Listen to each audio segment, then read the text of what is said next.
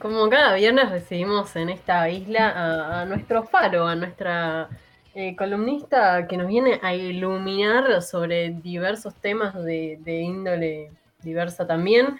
Eh, Sabri Martínez, muy buenos días. ¿Cómo andan?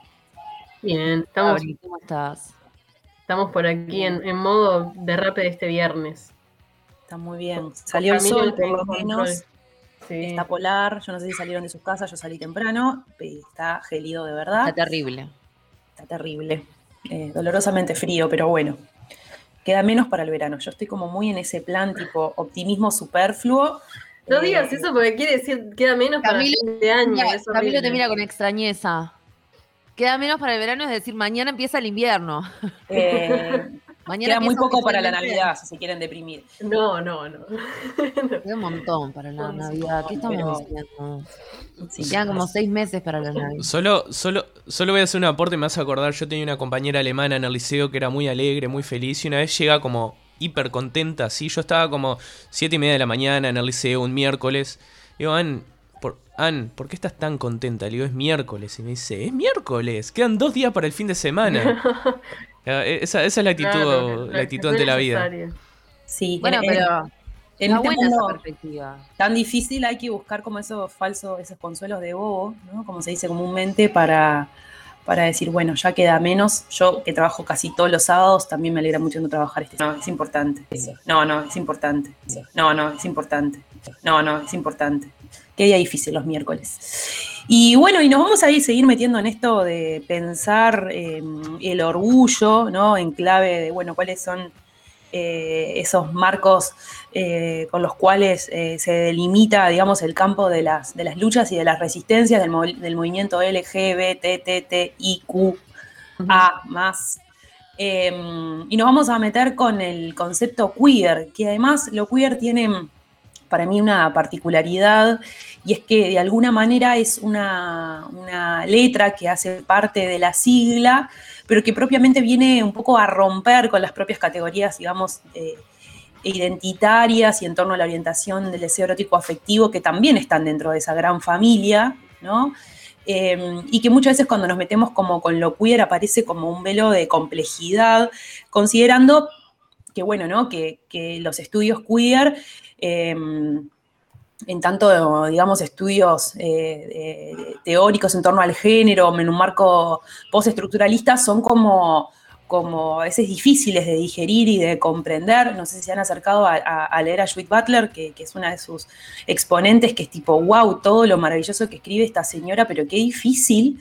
Eh, a mí me pasa mucho, ¿no? De sus libros de leerlos y releerlos como varias veces y, e incluso hay que manejar muchos aspectos vinculados a, al orden, digamos, de lo filosófico y de lo histórico, ¿no? Y donde además la teoría queer lo que, tiene, lo que viene, que es como, no viene a barrer, pero sí viene como a romper o a eh, intentar cuestionar em, aspectos en, todo en torno a los modos de enunciar y definir cómo se construyen las identidades, que son como, como bastante distintos. A mí eh, los estudios queer son estudios que me generan como mucha fascinación en tanto eh, nacen y se forjan desde este deseo eh, donde lo certero y lo que dábamos como por hecho también ¿no? vuelve a ser como ser releído y donde, bueno, hay como muchos autores que están como complejizando esto y que también es como un tema polémico para dentro del feminismo, ahora después lo vamos a ver porque de alguna manera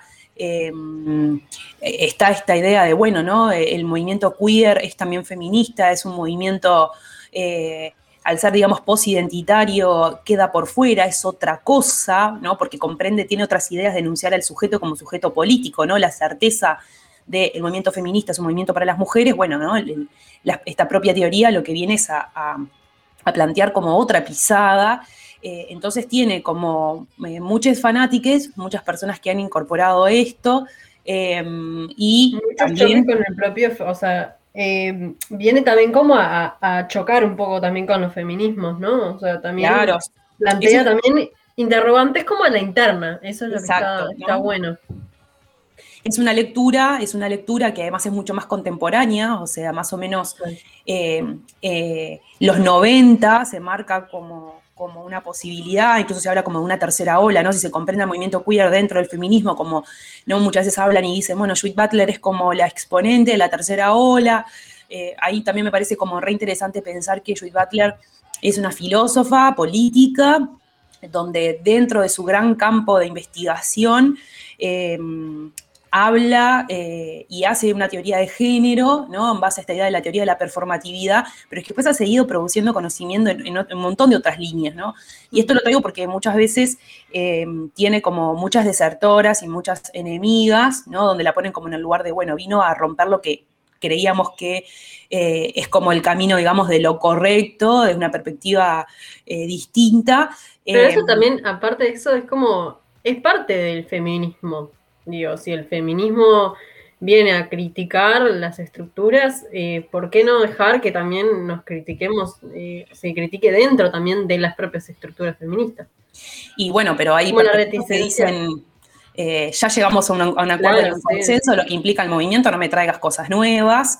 Entonces, como todo, ¿no? podría venir, no sé, una feminista anarquista o socialista y decir, bueno, no vamos, volvamos a nuestros orígenes, ¿no? O, incluso las feministas radicales que son fuertes opositoras a la, teoría queer.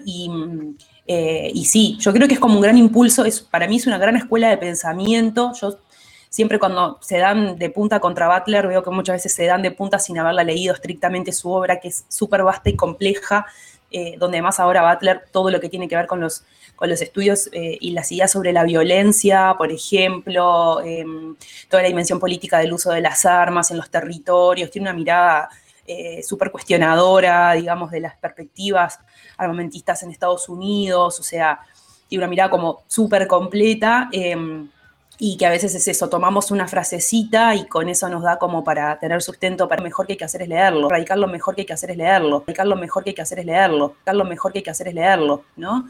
Eh, y así como con todos. Con todo en realidad, ¿no? Con todo. ¿no? Porque nos enriquece, el pensamiento y nos ayuda como a, seguir complejizando, que creo que es una de las maravillas que tiene el movimiento feminista, que es esto, ¿no? En una constante como revitalización, incluso ya lo vamos a ver más adelante, pero ahora estamos como en el, auge del movimiento, digamos, eh, feminista antiespecista, del ciberfeminismo, del xenofeminismo, hay como otras nuevas perspectivas que también consideran otras cosas, em, y que está buenísimo porque cuando creías que había llegado a un lugar, te vienen a correr, ¿no? Y dicen, bueno, capaz que no están así como vos lo pensás, y me parece que eso está buenísimo. Pero metiéndonos más en lo que tiene que ver con, el, con, con esta idea de lo queer, ¿no? Es un movimiento que em, que se forja, digamos, es un movimiento eh, bien anglosajón inicialmente, ¿no? Aparece en los Estados Unidos eh, como una perspectiva novedosa, como decía hoy, eh, que está representada como por, varias autoras, por Judith Butler, por Evi Kosofsky, por Teresa de Lauretis, entre otras. y de alguna manera lo primero que viene a hacer es poner en cuestión, ¿no? Como este carácter de lo natural y por tanto ineludible, incuestionable, ¿no? De la heteronormatividad, ¿no? O sea, de alguna manera lo que, lo que viene es a cuestionar la matriz binaria, ¿no? El binarismo de género, según el cual se asignan y se clasifican y se regulan las identidades en las sociedades occidentales. Eh, por eso es un, es un, movimiento que eh, eh, desde una perspectiva sociohistórica viene a mirar también y aportar muchas cosas a la hora de mirar desde una perspectiva biológica la propia construcción de las identidades. Y por eso decimos que su matriz es una construcción sociohistórica, ¿no?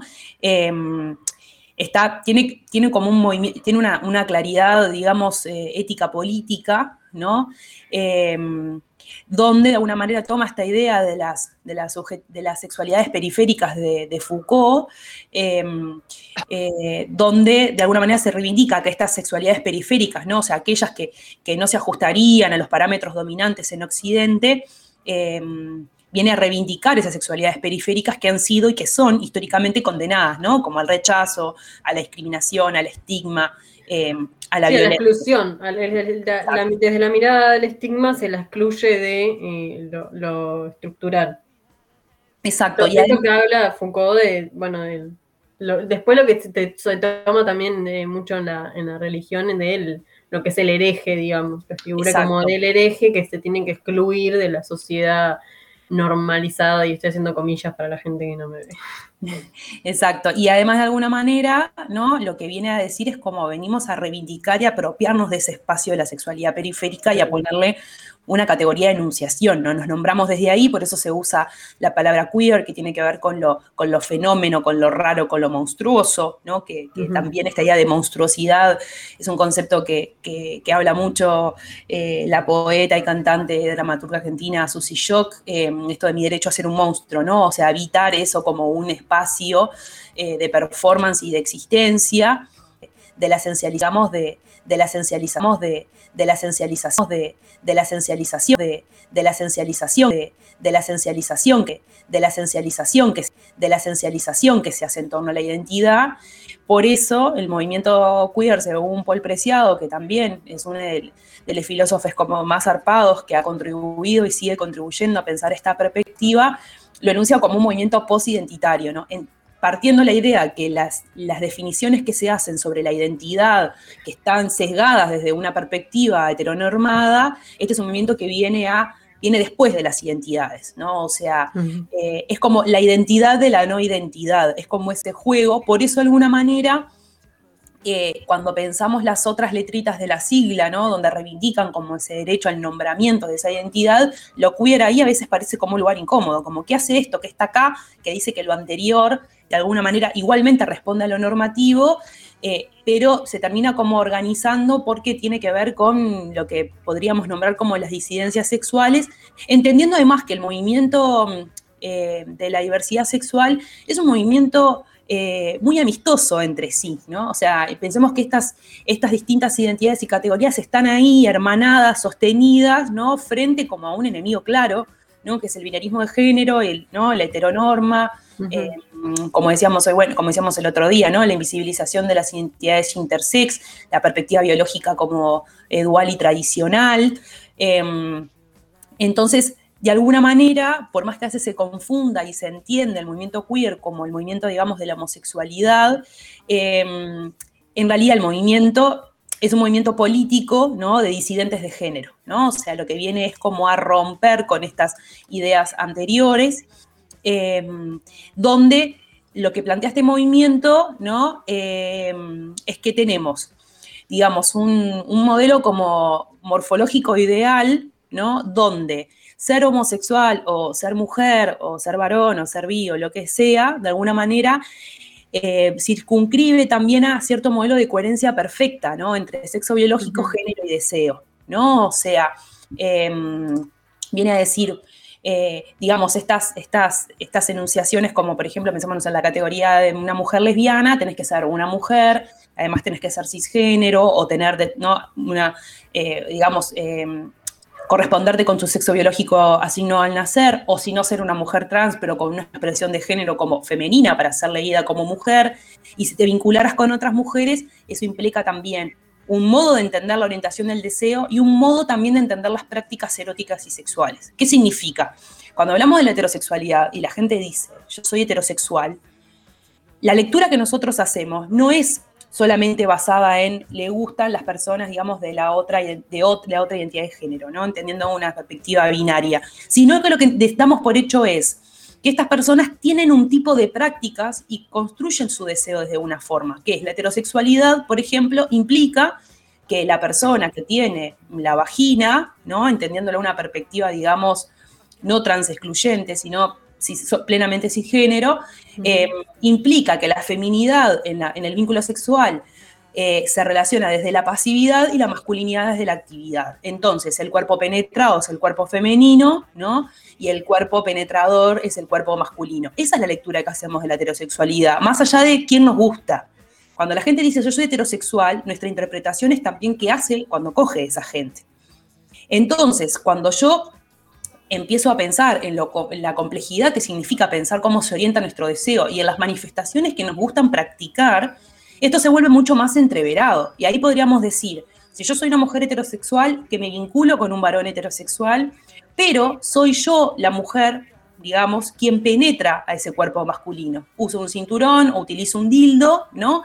Y penetro, ¿no? Analmente a ese varón. La lectura que se va a hacer en torno a eh, eh, los usos y la relación en torno al goce de ese cuerpo masculino va a hacer que ese varón se lo lea como un posible homosexual, como una sexualidad desajustada, porque de alguna manera ser heterosexual no es solamente que te guste ¿no? el otro género, sino es hacer un determinado uso del cuerpo, ¿no? Y eso se nos juega también. Por algo, hay parejas heterosexuales que cuando la persona que tiene el pene plantea que no sea la centralidad de la escena erótica la penetración, la lectura puede ser de que ahí se activan las alarmas de que puede haber un peligro. ¿Por qué? Porque entendemos que los cuerpos de los varones, cuando, cuando se erotizan con la estimulación anal, de alguna manera empiezan a traicionar el mandato heteronormado y podrían ser posibles homosexuales. ¿Se entiende esto? Sí, como mucha. Como, capaz que la gente está como tipo. Como ampliar el concepto de heterosexualidad más allá de. Está muy bueno eso que decís. Y porque además lo que supone es, pensar en torno a nuestras propias prácticas. La heterosexualidad, en tanto orientación del deseo, eh, implica una multiplicidad de experiencias y de prácticas sexuales. Yo puedo ser eh, una mujer, incluso, digamos, con vagina, que no se vea, digamos, fascinada por el coito vaginal y que le gusten explorar otras cosas, y eso a mí no me aleja de mi orientación sino que lo que hace es como complejizarla y diversificarla, porque tenemos un cuerpo sexuado que es maravilloso, con terminaciones nerviosas en todas nuestras partes, por suerte, em, eh, y de alguna manera la perspectiva centrada en la penetración lo que termina haciendo muchas veces es como empobrecer nuestro propio acceso al placer, sobre todo considerando la evidencia que dice que hay una tasa de entre 70 y 80% de las mujeres que, que no tenemos Em, orgasmos, digamos, solamente por la fricción vaginal, ¿no? Sino que implica la estimulación de otras partes, ¿no? el clítoris ahí como órgano central. Pero claro, la cultura heteronormada, cuando te, cuando, cuando te cae el mandato de la heterosexualidad, también te cae el mandato de lo que vos tenés que hacer con tu cuerpo. Por eso en un vínculo heterosexual a veces no se te ocurre qué hacer si, el, si queremos correr al pene del, del lugar protagónico. Entonces, para, para, seguir como explicando un poco esta idea de, ¿no? de, la, de, esta, de esta coherencia perfecta que viene a romper la teoría queer en, torno a sexo biológico, género y deseo, em, en el caso, por ejemplo, de los varones, para ser considerados ¿no? dentro de, esta matriz cultural, em, sus genitales deben ser considerados y definidos como masculinos y debe seguir prácticas de género, ¿no? Que estén como adscriptas a la masculinidad y debe orientar su deseo eh, a sujetos, digamos, de lo que llamaríamos el sexo femenino, ¿no? Em, por eso, eh, de alguna manera, este movimiento también viene como a romperlo todo en tanto a las lecturas que también se hacen, por ejemplo, de la homosexualidad, la bisexualidad o el lesbianismo sobre eh, todos esos, esos guiones, digamos, que se forjan para poder yo también escribir a un modelo eh, lésbico u homosexual, ¿no? ¿Por qué los varones homosexuales también fortalecen la perspectiva coitocéntrica y falocéntrica de la actividad y la pasividad? Ese es un mandato heteronormado que se cuela en un vínculo homosexual. Sí, sí. Que, por, que no quieres, que una cosa no quita la otra, que por ser homosexual no quiere decir que no sigas los mismos esquemas. Por supuesto, ¿no? y ahí, practique las mismas o lleven adelante los mismos discursos machistas a veces. ¿Sí? Claro, ¿no? ¿no? te salva ser disidente en algún aspecto, no. En tu relación como, digamos, sujeto eh, masculino. Em, en un ensayo que hace Paul Preciado, ¿no? Que se llama Queer, Historia de una Palabra, em, eh, él señala, dice, desde su aparición en el siglo XVIII en lengua inglesa, queer servía para referirse al tramposo, al ladrón, al borracho, a la oveja negra, pero también a todo aquel que no pudiera ser inmediatamente reconocido como hombre o mujer, ¿no? Era una manera de calificar a lo que llamaríamos, digamos, hombres afeminados y mujeres masculinas, ¿no? Eh, en la sociedad victoriana, entre 1837 y 1901, se defendía, ¿no? El valor de la heterosexualidad y queer era la palabra usada para nombrar a aquellas personas que escapaban de lo heterosexual, ¿no? Queer era el maricón, la lesbiana, la persona trans. Em, pero bueno, eh, la palabra ha cambiado ¿no? radicalmente porque de alguna manera lo que se hace es un movimiento de apropiación de la injuria ¿no? como enunciación política, que es si eh, ¿no? este concepto que ha sido, digamos, eh, significó el bastardeo y la violencia y la exclusión hacia determinadas personas, el propio movimiento se apropia y lo pone, ¿no? lo politiza para de alguna manera quitarle ese carácter ¿no? injurioso y resignificado. Como por ejemplo también pasa en el movimiento de las trabajadoras sexuales cuando reivindican la palabra puta y dicen, bueno, si la palabra puta es lo que construye el estigma, yo me agarro de ese estigma y lo transformo y digo, ah, antes de que vos me digas puta, yo me nombro y esto le doy un sentido político, que también lo que hace es em, materializar cómo esa palabra fue estigmatizada y hacer como este corrimiento, ¿no? Por algo también hay muchas personas eh, homosexuales que utilizan, digamos, el significante maricón, eh, puto o torta, ¿no? Como modo de enunciación, porque creen que también eso hace, ¿no? A su propia identidad, ¿no? Es romper, no es ser eh, lesbiana, ¿no? Que podría ser una categoría más sutil, que, ¿no? Que eligió la psicología como para pensar esta orientación, sino es, yo uso este significante torta que tiene otra carga simbólica más allá del lesbianismo en sí mismo. Em, entonces, eh, la, palabra, la palabra queer eh, también, ¿no? en, inglés se utiliza como verbo para como sinónimo de, desestabilizar, ¿no? Porque lo que intenta es como desestabilizar normas que están aparentemente fijas, em, mientras que el adjetivo queer es entendido como raro, torcido, digamos, eh, no, no straight, ¿no? O sea, no, no heterosexual, em, de alguna manera eh, lo que hace este concepto es este, utilizarlo como categoría de enunciación y decir, bueno, ¿no? Yo me contrapongo, digamos, como en una cuestión dicotómica, em, distinta a todo lo que comprende el mundo de la, cis heteronorma. Y este, esta teoría eh, lo que hace es rechazar la clasificación de las personas por su orientación sexual o identidad de género. Por eso digo que a veces puede sonar como inconveniente, porque está ahí en relación a otras identidades y orientaciones que sí eligen nombrarse. Y, hay una, antropóloga, ¿no? Eh, Andrea García, que ella hace unas preguntas que son como interesantes y dice, ¿por qué habría que definirse por un gusto la sexualidad? ¿Por qué si una mujer le atrae a un hombre tendría que definirse como heterosexual? o si una mujer le gusta a alguien de su mismo sexo, ¿tendría que calificarse como lesbiana? Em, de alguna manera, eh, eh, tal como lo, dijo Judith Butler, cualquier categoría de identidad, ¿no? como la de lesbiana o la de heterosexual, por solo nombrar dos, regula, controla, autoriza y en menor medida libera. Eh, la palabra homosexual también considerando que es una palabra impuesta por el poder médico. La palabra homosexual aparece como categoría para patologizar, ¿no? De la misma manera que cuando aparece la homosexualidad como categoría patológica, dicen, bueno, si la enfermedad es homosexualidad, ¿cómo se llama la salud? Heterosexualidad. Hmm. ¿No? Entonces desde ahí también se construyen em, estos nombres. Eh, que, bueno, ¿no? en el caso de la palabra eh, homosexual se crea por médicos a finales del siglo XIX en Europa, Em, para, ¿no? La utilizan para nombrar a esta nueva, nueva especie, y abro muchas comillas, ¿no? De sujetos. Entonces, eh, de alguna manera, eh, además de oponerse, ¿no? La teoría queer a categorías como homosexual, heterosexual y transexual, esta teoría cuestiona las clasificaciones por género, ¿no? De hombre, mujer, masculino, femenino, ¿no? Por considerarlas imposiciones de alguna manera se plantea esta idea de que la feminidad no es producto de una elección, sino que es parte de las reglas de juego, ¿no? Eh, y que implican a priori una propia idea de ver y de construir el mundo en función de los pactos eh, sociales que generamos en torno a las ideas que tenemos sobre lo femenino eh, y lo masculino. Y ahí, por ejemplo, Paul Preciado en un, ensayo que se llama Basura y Género, me cagar, masculino o femenino, tiene un nombre precioso, em, trae como ejemplo que los baños se han convertido en espacios para evaluar la coherencia de los cuerpos que allí entran con los códigos vigentes de masculinidad y feminidad. ¿no?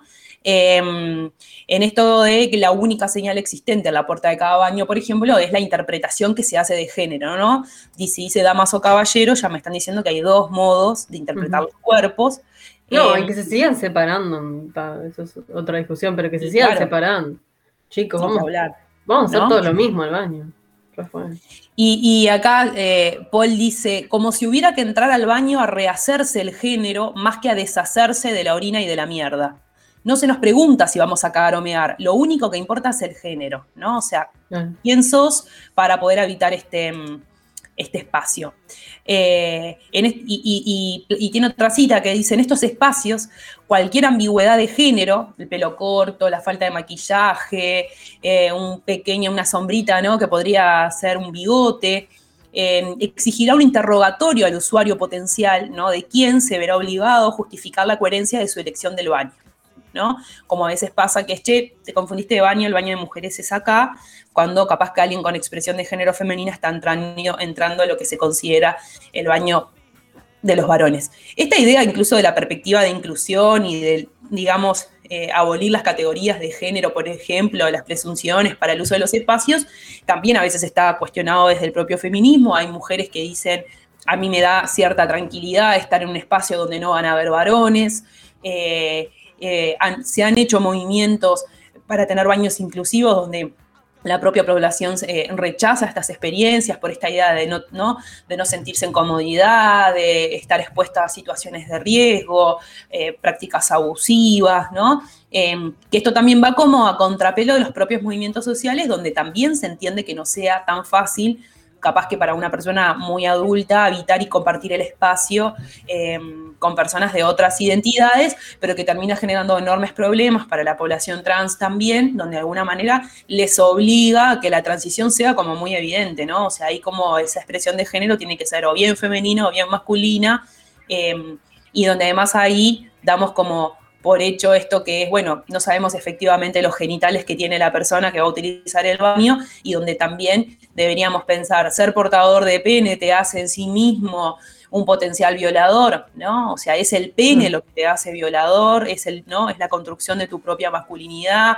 es eh, la, la, multicausalidad que está dado por muchas cosas, ¿no? La cultura de la violación, la propia construcción de la masculinidad hegemónica y un montón de otros aspectos Em, que también nos hacen como poder pensar em, estas ideas que a veces se tienen en torno a em, el abuso sexual, ¿no? han estado en debate, por ejemplo, con la idea de la castración química, ¿no? Bueno, alcanza que agarremos a, violadores y, los castremos químicamente para que no tengan erecciones, con eso nos evitamos que, perpetúen abuso sexual o pasa por otros lugares, ¿no? y bueno, y para finalizar, eh, algunas eh, algunas, digamos, por qué hay ciertas, digamos, eh, voces que se plantean en contra, eh, e incluso desde algunas teorías feministas se habla de que el movimiento queer es misógino. Yo no creo que promueva el odio hacia la feminidad o hacia las mujeres, eso estoy absolutamente segura. Em, es una autocrítica también, ¿no? O sea, esto que hablábamos al principio, es como un, criticar también a, a, las teorías ya planteadas. Sí, y esto tiene que ver como con las perspectivas. Yo hace poquito veía una placa en Instagram que estaba circulando que decía, no somos vulva portantes, no somos personas gestantes, somos mujeres, nos están borrando. Yo no creo que eh, complejizar algunas categorías de enunciación nos, borren como existencia humana, eh, y esa es de mi perspectiva me parece, para mí, eh, eh, asumir mi identidad de mujer como sujeto político, no biológico, pero sí político, es un lugar de pertenencia que me gusta, pero también entiendo que hay otras identidades que se relacionan de distinta manera. Y también creo que un cambio, en, eh, digamos, de incluir en el lenguaje otras dinámicas que problematicen el mandato de la reproducción, el modelo no sé, si sexista, em, no, no son el verdadero enemigo, sino todas las lógicas patriarcales que realmente son frentes de batalla donde el patriarcado quiso borrarnos a las mujeres históricamente. No, no, no lo inventó Judy Butler esto. Em, y donde creo que a veces quedamos en esa, el otro día pensaba en relación a esa placa, ¿no? Y decía, es como interesante porque, porque la teoría queer que, que trabaja mucho desde la performatividad del lenguaje y la transformación del lenguaje para transformar también la realidad, muchas veces esa es una de las, cosas que se, se, critica de este movimiento. Sin embargo, después desde otras teorías te dicen, también cuestionan el lenguaje nuevo y dicen, no, sigamos con el lenguaje anterior. Entonces, de alguna manera también creen que el lenguaje es performativo. ¿Se entiende un poco lo que traigo? O sea, me da como para pensar esto, que me parece que es como mucho más complejo y donde, más allá de, de lo que implique esta teoría y las anteriores, creo que hay tantas condiciones materiales de mierda para las mujeres, para las feminidades, para las infancias y también para el ejercicio de la masculinidad en este mundo eh, donde la pobreza es la que va, donde se enriquecen siempre en los mismos, y digo los mismos porque son casi siempre varones, eh, que a veces creo que entramos en disputas eh, etimológicas sobre ¿no? la concretud de una palabra y digo, capaz que los pasos tienen que ver con demoler otras estructuras ¿no? que generan dispositivos mucho más jodidos para la vida. Sí, sí y donde estamos dando debates súper endogámicos en espacios que creemos que son representativos de toda la sociedad y donde hay muchas que no acceden ni siquiera a cuestionarse si son mujeres, si no son mujeres, por qué lo son. Hoy hablábamos simplemente de tener una casa, o sea, a veces nos quedamos como esto que decís vos, no sé si la palabra es la chiquita, pero bueno, a veces nos quedamos como en la, en la discusión tan teórica que, o en cierta burbuja teórica que, que tal, nos escapa que hay discusiones que no se pueden dar si tenés otras necesidades antes. Exacto. Y aparte a veces, a mí me ha pasado como en la práctica, ¿no? No sé, trabajando con, población trans, ¿no? Donde vos te das cuenta que esa persona te dice, no sé, sí, soy una mujer, pero bueno, si se te escapa un masculino está todo bien, o, o que toman, digamos, estos debates en torno a los sentidos de su identidad que no le generan tanto peso como sí parece que tienen tanto peso para la comunidad académica y activista, digamos, ¿no? Donde entramos en debates acalorados, de no, ¿cómo te voy a llamar? No sé qué. Y a mí me ha pasado mucho la experiencia, eh, dando talleres, que vas a trabajar con esa gente y, en realidad el nivel de prioridades es, tan brutal, es tan, necesito comida, eh, eh, ¿no? Necesito acceder a la educación, a la vivienda, que esas cosas pueden pasar, ¿no? Eh, y, donde a mí eso me ha, permitido como reflexionar mucho sobre mi práctica y sobre mis ideas en torno al deber ser, que a veces, no sé, voy a trabajar anticonceptivos y tengo a una mujer trans y digo, ay, esta mujer que bueno, no se puede embarazar, entonces va a quedar como por fuera, ¿no? Y me empiezo a hacer toda una idea. Y después esa mujer que tiene pene y que capaz que no se puede embarazar, pero sí puede embarazar a alguien o no desea tener hijas, yo qué sé, recontra habla de los métodos, se copa hablando de la pastilla anticonceptiva y del LIU y de no sé qué, y nunca lo va a utilizar y, se apropia de la temática y no queda excluida, ¿no? Pero desde mi lugar yo la excluyo, ¿no? Desde mi lugar como cisgénero también, ¿no? Que ahí pone como en juego también mis privilegios en tanto clase, no solamente desde mi identidad de género. Y bueno, algunas de las oposiciones que aparecen en torno a esto, muy sintéticamente, primero esta idea de que lo queer es una palabra inglesa que no tiene una traducción literal, por ejemplo, al idioma castellano, que es un modelo yankee, entonces esta idea de que todo lo que viene de allá es espantoso, ¿no? Y, muchas veces una de las críticas que se le hace a Butler es como, bueno, es anglosajona, y Judith ha escrito cosas alucinantes contra Trump, contra un montón de gente, ¿no? Desde sus prácticas eh, políticas em, y académicas. Puede ser un gran latinoamericano sudaca y recontra cipayo y aliado del imperialismo, ¿no? O sea, estas cosas no son tan Hoy ya no escapa de eso, sí, hoy ya, ¿no? pasan esas cosas. Ni que hablar, pero muchas veces se juega como esto. Em, y de alguna manera muchos plantean que lo que hace es como desconocer las luchas políticas del movimiento LGBT, ¿no? Al cuestionar sus identidades. Em, para otros lo queer tiene que ver como que es como una moda académica, ¿no? Como una discusión que está como por las nubes em, y que al volverse, digamos, un poco tan incomprensible se aleja ¿no? De, su, de, su, democratización. Y creo que ese puede ser un aspecto interesante a cuestionar, porque a veces se vuelve inteligible, se vuelve eh, súper espeso y súper denso. Em, eh, y, bueno, en muchos del activismo, muchos activistas se sienten como intimidados, ¿no? Por este lenguaje académico que termina también siendo como excluyente. Em, eh, y que bueno, ¿no? Y que habría que generar como mayores esfuerzos para, poder eh, dialogar. Y después, bueno, ¿no? Estas ideas en torno a la, invisibilización de las identidades, a que la cuestionar esta construcción en torno a qué implica ser mujer y ser varón podría significar una perspectiva misógina, ¿no? O sea, un borramiento, una exclusión, un aniquilamiento de las mujeres como, como identidad. Em, que ahí es como interesante, porque incluso Jules Butler se, nombra como una mujer leviana, ¿no? Eh, y, que tiene que ver con eso, ¿no? Como con un marco más analítico y más complejo.